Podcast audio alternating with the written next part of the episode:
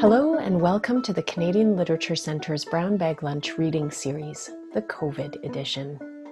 I'm Sarah Krotz, Director of the Canadian Literature Centre, which is based at the University of Alberta in Edmonton, Canada. Known to many as Amiskwachi Waskagan, Edmonton is located on Treaty 6 territory in the Metis Nation of Alberta, District 4. Like so many other live in person readings this year, the CLC's Brown Bag Lunch series has been affected by COVID 19. Instead of our monthly program hosting writers from across Canada at the University of Alberta, we're pleased to offer you our 2020 21 series in podcast form, delivered right to your living room or kitchen. We hope you enjoy this chance to connect with authors from across the country. Today's podcast reader is Rebecca Thomas, a Mi'kmaq poet, spoken word artist, and activist raised in Moncton, New Brunswick. A former poet laureate of Halifax, Thomas is the winner of an Indigenous Artist Recognition Award. She has performed with a tribe called Red and written for the CBC and Washington Post, as well as multiple books for children and adults. Thomas is a self described change maker for her, poetry and storytelling are critical tools for education and empowerment. They can illuminate racism and inequality, nurture empathy, and honor Indigenous experiences. Thomas's poetic voice has been described as open, honest, and distinctive, prompting change in her community and beyond. In this podcast, she reads to us from her newly released first collection of poetry, I Place You Into the Fire, which came out with Nimbus in October 2020.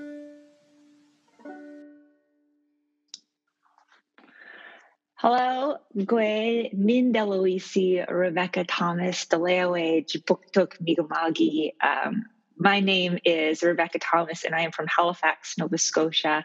Um, and I am here to read you folks some poetry.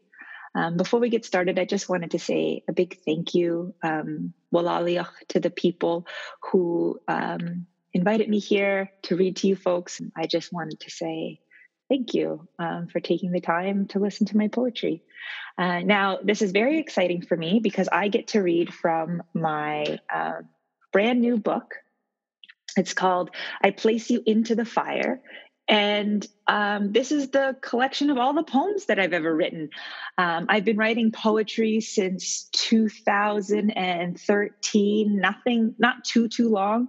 Um, I did lots of academic stuff. I have written master's theses and taken part in papers and all that sort of stuff and articles. But um, this was the way that I found to be most effective when trying to teach and communicate um, my experience and um, kind of Indigenous history in Canada and how it kind of butts up against what so often people think of as you know the quote unquote truth uh, of history and that that truth is mm, less truth and more one interpretation. And so i use poetry in a way to do that. I use art in a way to do that because i may not be able to change somebody's mind but i might be able to elicit a feeling. And that feeling then may you know pick away and hopefully that feeling will then lead to somebody changing their mind or wanting to become an advocate or um, will learn about their privilege and, and so so many things.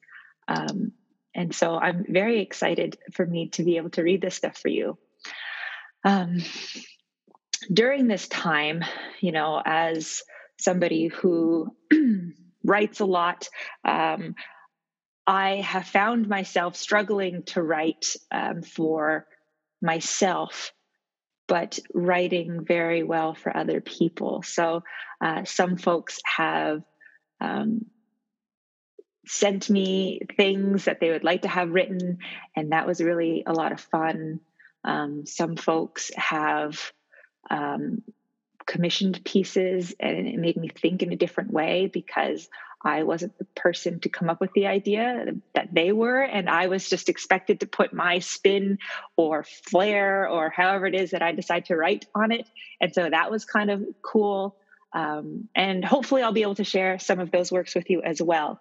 Um, the the the poems that I did want to share with you um, are organized in this book under three uh, different um, headings, and they're based around three Mi'kmaq words that sound very similar. So the first word is um, Gesalul, which means I love you. And so the poems about love um, are often the most difficult for me to write and to share. I feel very, very embarrassed um, about them. And that's just because the way that I grew up, love and sadness and sorrow were seen as very frivolous and very selfish emotions. Um, and that there were bigger things in the world that needed to be done with. And so, because of that, I always felt shame around a lot of these emotions. And for me to write about them felt like I was doing something embarrassing or shameful. And so, I didn't want to put these poems into this book but after lots of thinking about it i realized that there are, must be so many other people in the world and indigenous people who feel shame around these emotions too. And if i can you know maybe fail or feel these emotions in a very public way it'll hopefully give these people permission to feel those emotions in a really healthy and good way.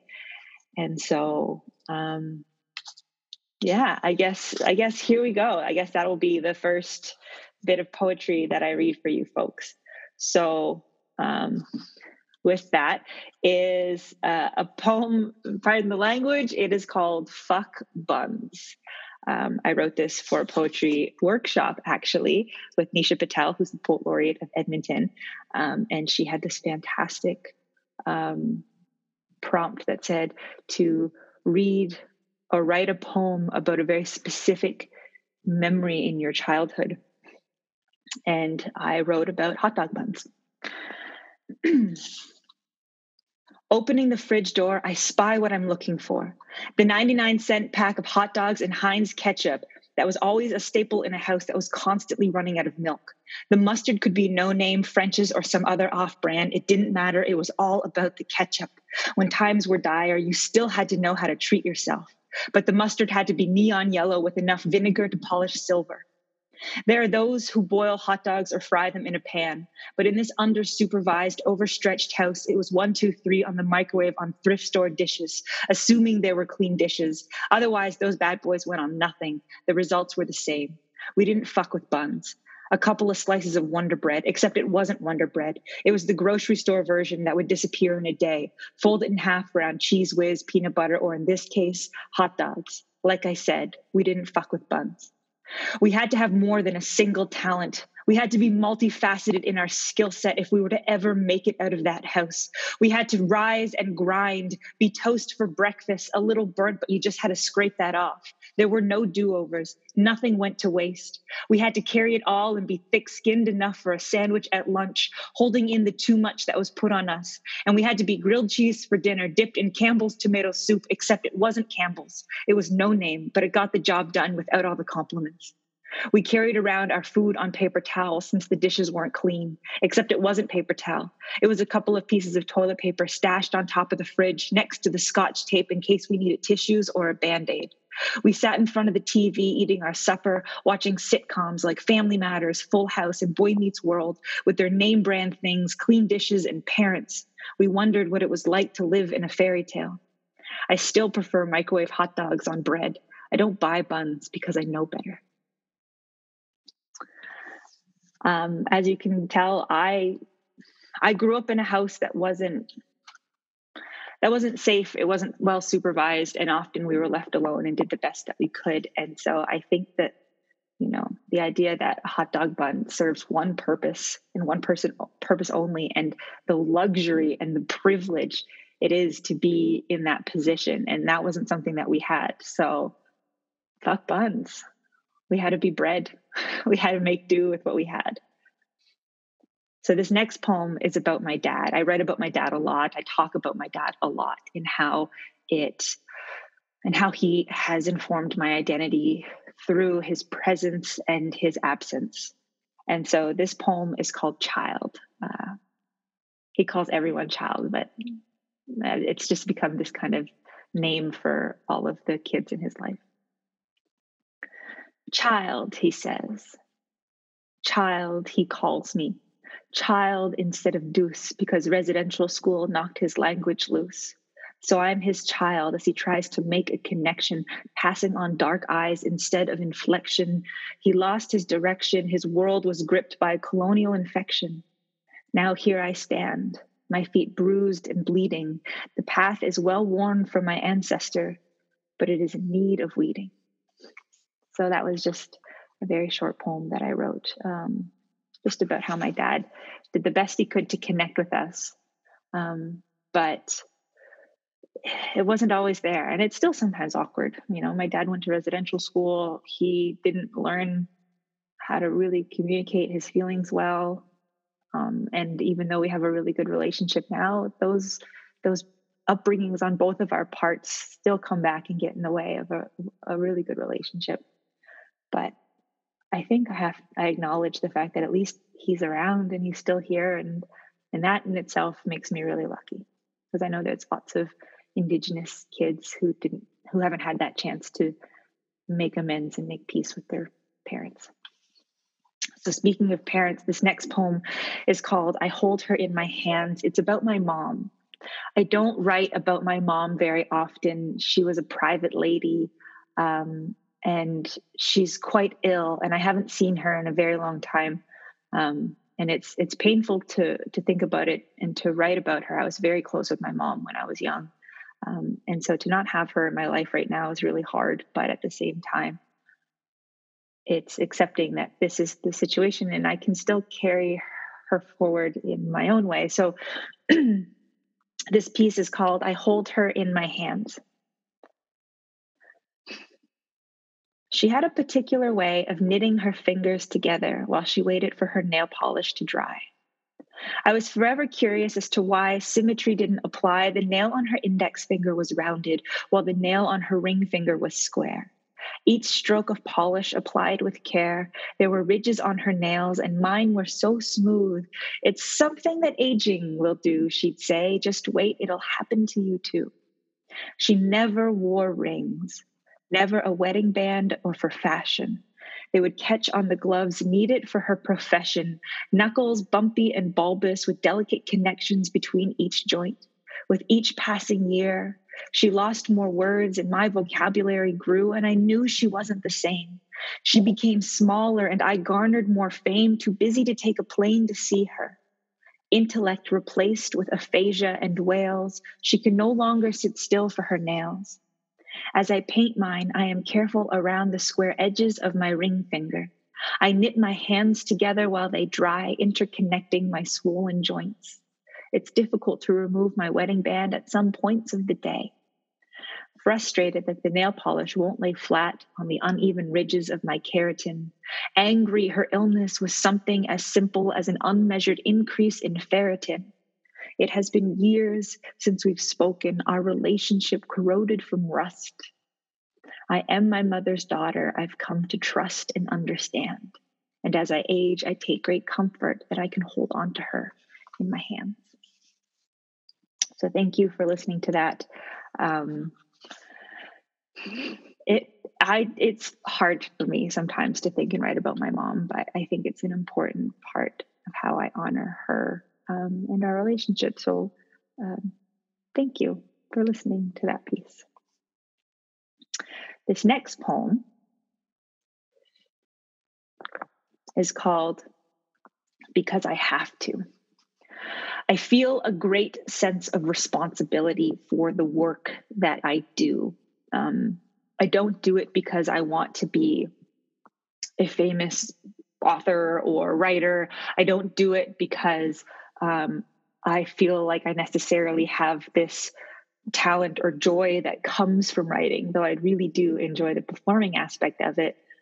I do it because I feel uh, like I, I have to. And that's what this poem is called. It's called Because I Have to.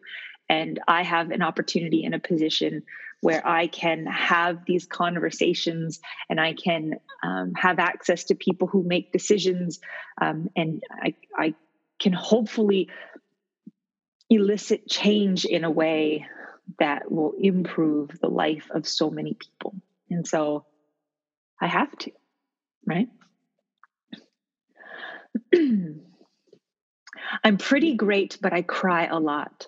And I've been told that I speak too much, that I talk a lot. So I tend to overthink things and seethe a lot. I take deep breaths a lot, walk a lot, tweet, gram, write, and push back a lot. I cry a lot. I get told to stay in my lane more often than not. I can't help that I don't and won't fit in a box. I was never allowed to call all the shots but I can build skyscrapers when given only half the blocks. I've written PhD dissertations and lectured at the School of Hard Knocks. I've torn through time and worked until 13 o'clock because I've had to. I grew up without grandmothers to fuss. I had a mother who worked too much to show her love. I had a sister who hit more than she hugged. My auntie was battle worn and rough. I learned that being a woman was about being tough, so I pushed down my feelings and hid my thoughts because I've had to. I read a lot. I consume books and articles. I scrutinize font. I will never be a jingle dress debutante. Red tape trims my shawl and ties my mocks. My dance arena is city sidewalks. I stand on guard for elders to remember what they forgot. So instead, I took up the political front, waded through the academic and legal swamp. I've replaced all my ancient words with grades given on a bell curve. A series of issued numbers legitimize my state. My creation stories came from cassette tapes from parents trying to escape his colonized fate. I have written off my culture as a total loss because I had to. I forgive a lot. I've let people take comfort at my cost, given up pieces of myself for them to accost. This country I have crisscrossed, running on fumes and emotional exhaust, did them a favor, gave them my labor, held the hands of the haters, told them that with enough time they'd get there. I've made circles out of squares because I've had to. I have a tendency to care. I will sincerely accept your despair, clumsily stumble through smudgings and prayers, learning what was taken, braiding my hair. I will answer your emails and questions. I will write to your Instagram message. I will gently accept and offer corrections, expand my understanding of culture definitions, fight for the angry and for the victims. I will remember their names, smuggling keys to unlock their cage, accept that it's scary to be brave. I will do all that I can to protect and save save. And I will mispronounce words that I'm trying to learn. I will speak just as loudly even when I'm not heard. I will fight for a community that doesn't always accept me, and I will, and that's fine because I'm working on my humility.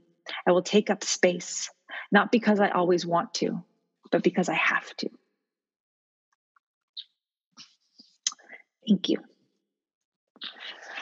So we have finished the section of um, Gesalu, so the I love you section of the book. And now we're going to move into the Gesalu, which is I hurt you. Um, I wish it wasn't the case, but you know, I grew up with generations of pain. I grew up um, in a very unsafe and often violent household, and you know the the pain that my family experienced and my parents experienced and I experienced, um, so much of that came from the legacy of how Canada has treated its Indigenous peoples. You can draw a straight line to that history and the way I grew up and what happened to me. And so I wrote um, a poem called Footnotes um, to tell that story in a very direct and linear way. And so I I wrote this poem with my dad in mind. Um, I know I, I, say that I write a lot of poems, but this one he was really heavily in the forefront of my mind um, as I wrote this piece. Introduction. The following stories deal with mature subject matter that may be disturbing.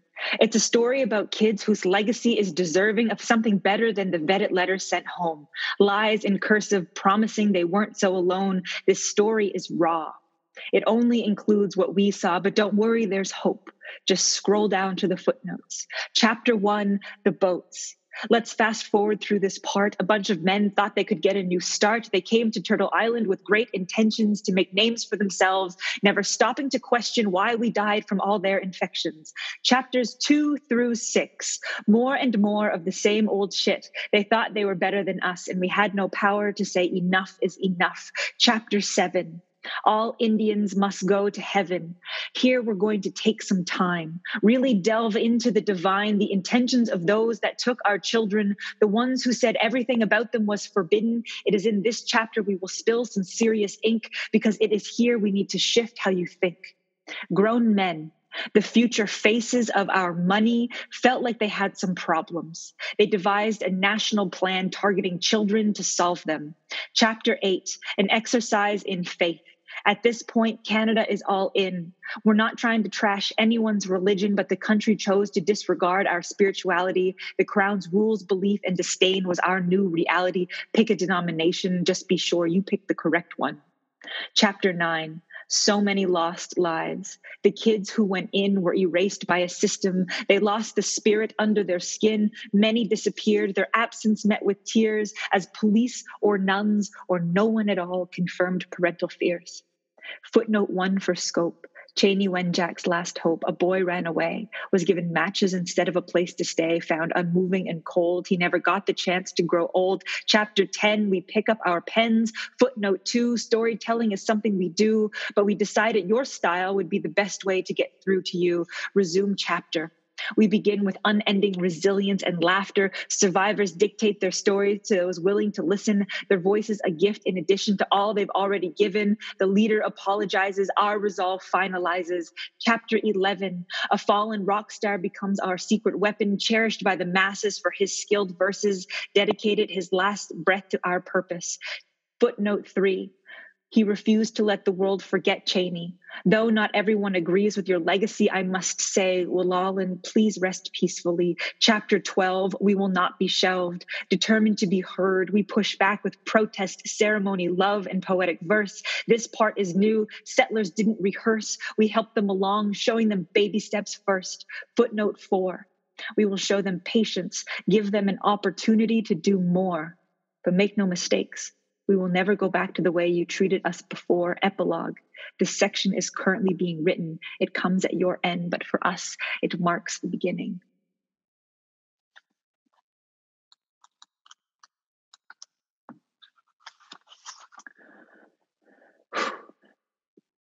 Hard stuff to think about.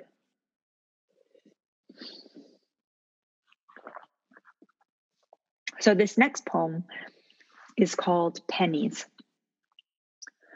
very, very rarely am I ever overcome with a feeling that I have a poem and it needs to come out now. Writing is hard for me. I always say that I don't like writing, but I always love having had written, um, with the exception of this poem.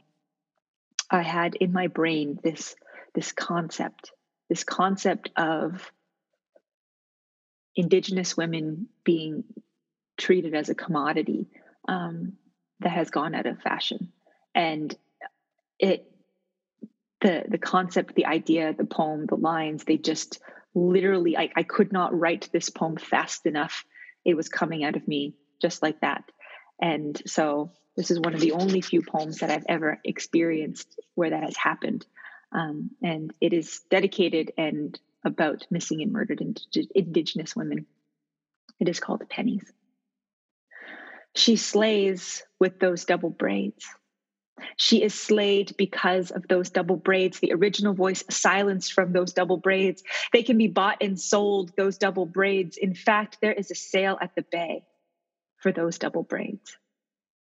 Look for the HBC Original Canoe for your half off Canadian branded series of snowshoes. Erase the creators of those goods, their origin and history, no need to be understood. And use them for your favorite winter activities, like lightly frolicking over her forgotten snow covered body. It's buy one, get one misrepresentations of her story. Just look for the nearest store occupying our territory. Check the back of your status card for the special pin to activate the coupon that includes free judgment to go along with the perceived sin that what she got, she had coming. And if she goes missing, have her family bring in the newspaper clipping. Show it at the register for their discounted black suits, dresses, and other dark labels. Quality purchases that can be worn over and over again as a funeral staple.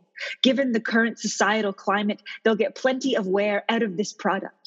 Like last year's fashion, it's so easy to forget her. Just toss her remains in Manitoba's aptly named Red River. And the vitriol comes free with purchase. If she had some form of mental illness, it's a points card full of expert witness who would be remiss if he didn't remind us that she was at risk because she chose to be in the sex work or addiction business. You'll find the apathy on the shelf next to the sacred festival headdresses. After every 10 biased news stories, you'll get a free personal allegory about a guy who knows a guy who dated a native girl because he doesn't see color and is well read, who wants a special gold star because he went to a powwow once and totally listens to a tribe called Red. I'd say their names, but there are far too many. We are the forgotten Canadian penny, our coppery skin removed from circulation over time because it isn't as valued as the lighter dimes. It's 10 for one. What a deal. Just like our land, we come at a steal. Her body's a commodity, bought and sold as prepackaged native spirituality. Sorry, we don't sell an empowered indigenous matriarchy, but we do carry extra exotified Indians included with batteries and her life's receipt is marked final sale. There are no refunds on colonization retail. It's a Black Friday special with tax exemption. It's our culture turned boho style consumption. Keep beating those drums for social redemption. And maybe, just maybe, we'll get positive media attention. APTN coverage of a sunrise ceremony on a red morning because the red are mourning the double braids found 90% off in the bargain box. We don't know where they came from. The tag was ripped off.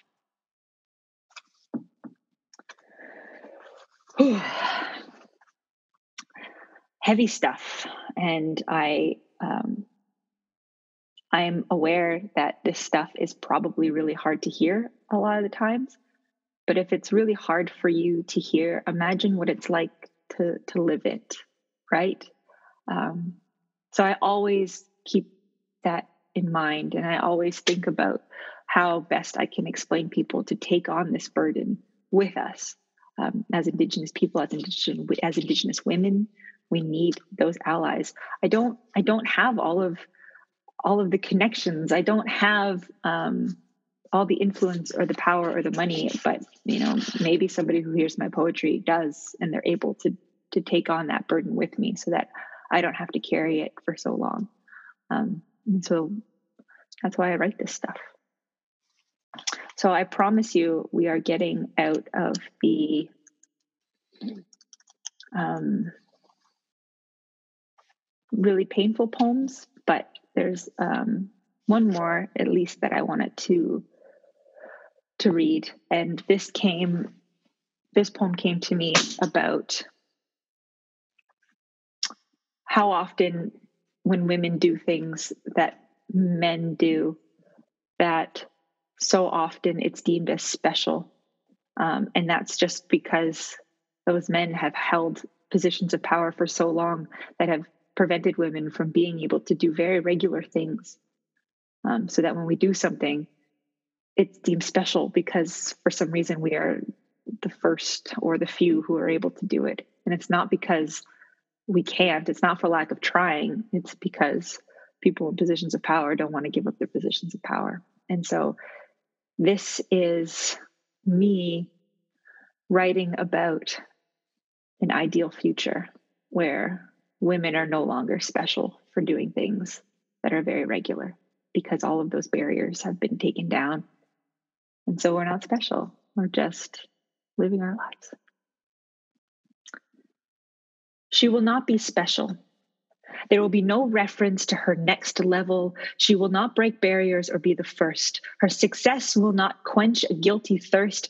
Her history will not be both a blessing and a curse, and she will only ever experience unexpected hurt. She will walk on shards of glass as she stares at the sky. There will be no broken barrier high. She will sigh, content in her place. She will have no need to demand space. She will be unremarkable simply by birth. She will have normalized worth.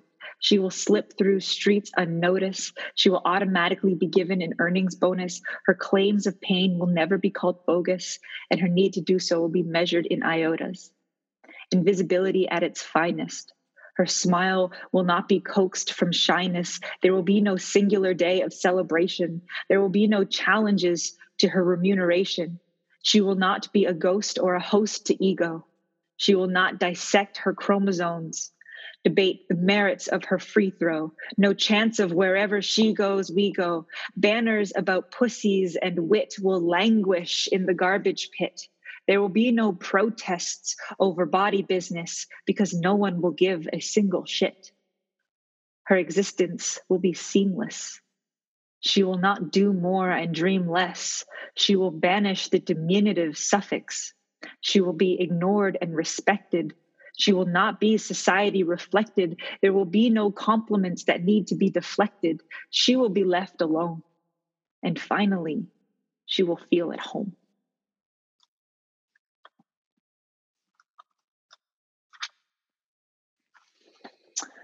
So I have two more poems to do. So these poems are um, my triumphant, they're in the Gesalul section of the book. So the I place you into the fire, I hold you accountable. Um, and yeah, I guess that's all I have to say. I, I, hold you accountable to the folks who are listening to this. Um, if before you said, I don't know because you truly didn't know, or you weren't involved or aware of something out of um, ignorance, that's okay. It's, it's, it, it's, I shouldn't expect you to, to take action on things you don't know about. But now, now you know now you are choosing to disengage. And so that is how I place you into the fire. Um, I give you the knowledge, and now I hold you accountable. So, with that, my second last poem is called Just Another Native Poet. This came, um, or this poem was inspired because I had a non Indigenous poet once t- tell me uh, to you know to maybe think about writing about different things you know like diversify um, my uh, my pieces of art in my writing because you know you wouldn't want to be you wouldn't want to be pigeonholed. You wouldn't want to be a native poet right? And i thought what a fantastic idea for a poem. And so this is a big old fu uh, to that advice. Be sure to diversify your pieces. You wouldn't want to be pigeonholed as a native poet. So it was said to me and me to myself in my constant self doubt that after a while, my passion for my people would fall on deaf ears and rolled eyes. The following, a taste of why I will never give in on hustling my allies. Every word is something I've witnessed, read, or heard. So I ask that you listen before you tell me what I say is absurd. Here we go again, they'll say to themselves. She's probably going to talk about water quality and mental health, 20 years of boil orders in contaminated wells, or 140 attempts in two weeks to kill themselves. It can't be that bad because I hear if you live on reserve, chief and council will give you a free house. As a tax paying citizen, I don't believe we should continue to support them. So, what if we spend $4,000 less each year on every one of their children because the young and white are the new post secondary victims? Affirm, affirmative action and designated seats are taking away opportunity from the country's elite. I worked hard to get where I am with no help from charity. Achievement should be based purely on a meritocracy. Because the halls were full of people who looked like me, I must have been outstanding to earn my degree. I have never, ever been given something for free, and I can't express my opinions on the CBC because everyone's too concerned with being PC so you can see why my frustration can push me to the other side of angry. Just because you feel your experience payments are a little light doesn't mean someone somewhere hasn't already paid the price. History's voice is color coded by those who have always had the right to vote for it.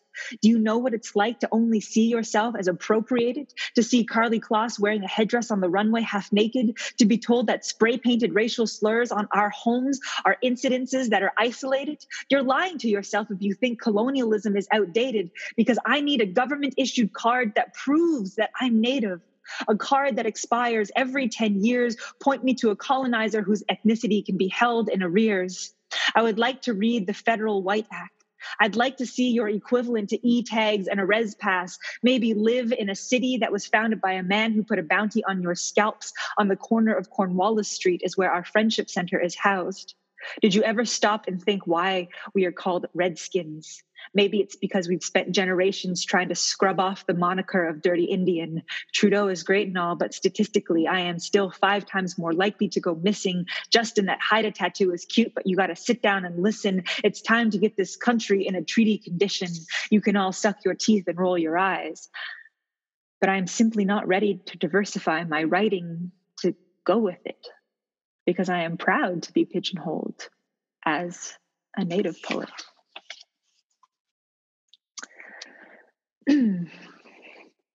so, with that, I am going to leave you with something for you to ponder on. Um, the story that led to this poem is um, when I was the Poet Laureate of Halifax from 2016 to 2018. I had uh, poet laureate obligations. I had to do six official um, readings, and some of those were around specific events that were happening um, at the time within Halifax and in Canada. And one of those things was Canada 150. Now, when I learned about that I would be doing this, I learned about it in the process of becoming poet laureate. And I said to them, I said, um, are you sure you want me to write a poem about the 150 150th anniversary of Canadian Confederation? Like, are you familiar with the kind of work that I do? Um, and they said yes. And I fretted about this poem for a very, very long time because I did not want to write a poem that celebrated 150 years of Canada doing horrible things to my community, to other Indigenous people. Um, but I also had to fulfill my poet laureate um, duty. And so I wrote this poem. And I was so very, very, very nervous to perform it. I did it at the big Canada Day celebrations that they have on the Halifax Common, and there were thousands of people there for the concert. And here they, you know, bring me up in between these, you know, great, you know, local musicians that a bunch of patriots who had been, you know, into the beer all day wanted to listen to, and they bring up the Mi'kmaq poet laureate to do a poem, a critical poem about Canada. And so I tricked a bunch of people into uh, cheering for a poem that was critical of Canada on Canada's 150th anniversary of Confederation. And this poem is called um, What Good Canadians Do. And so I would ask them, Are you a good Canadian? And they would cheer. And then I would ask them again and I would get into more detail. And anyway, I don't want to spoil the poem so you folks can hear it right now. So this is the last poem that I'm going to leave you with. Uh, and it's called What Good Canadians Do. Are you a good Canadian? Do you take pride in the country we live in? Do you explore the oceans, the prairies, and the mountains? Do you brag about your healthcare to all your foreign friends? Change your cover photo to maple leaves and pride flags, boasting inclusively, high five your diverse social group while Molson Canadian toasting? Do you give standing ovations for new Canadians at their swearing in? Do you clasp hands with Indigenous women and men, empathize with the struggles we experience? Do you lend a hand to those who don't understand? Do you identify with more than double doubles in hockey stadiums? You would never use words like squaw, redskin, or Indian. Of course not, because you are a good Canadian. This is a country that I want to be able to believe in.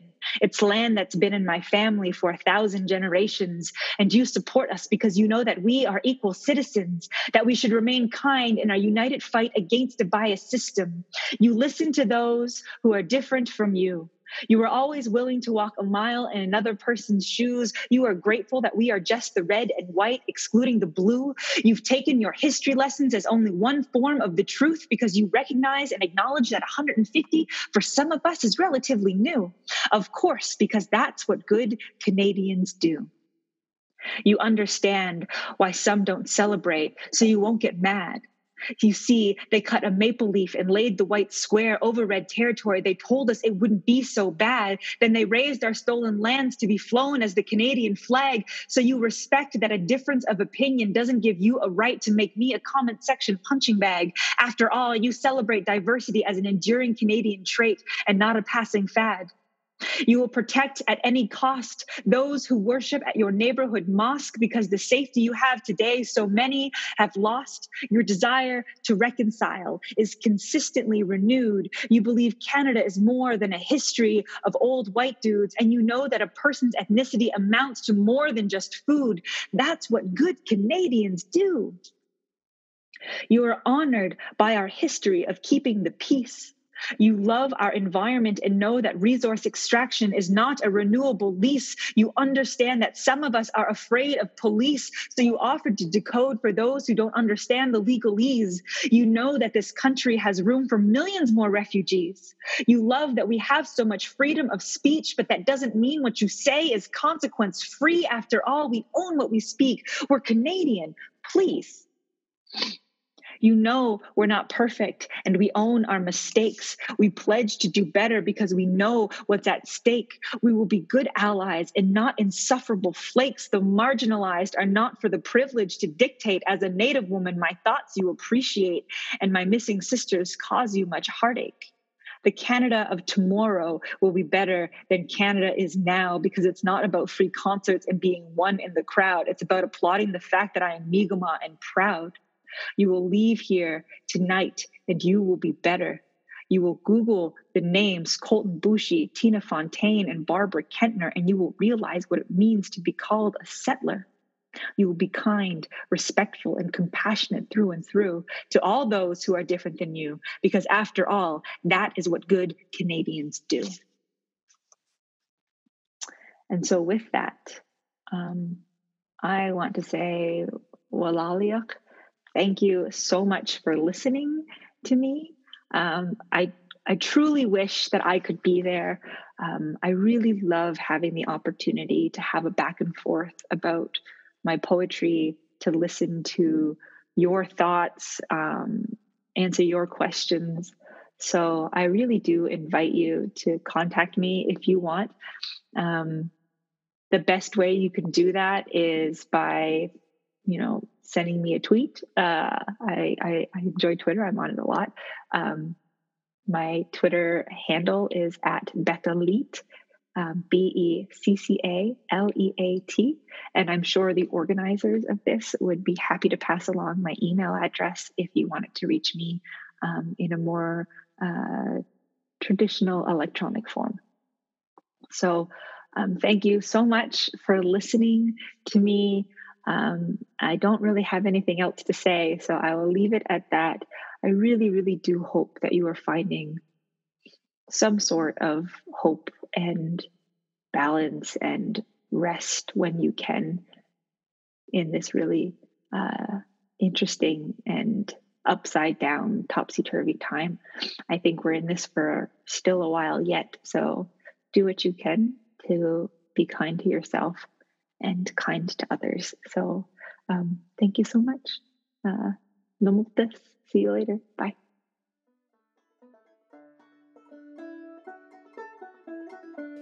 You've been listening to Rebecca Thomas reading to us from Halifax.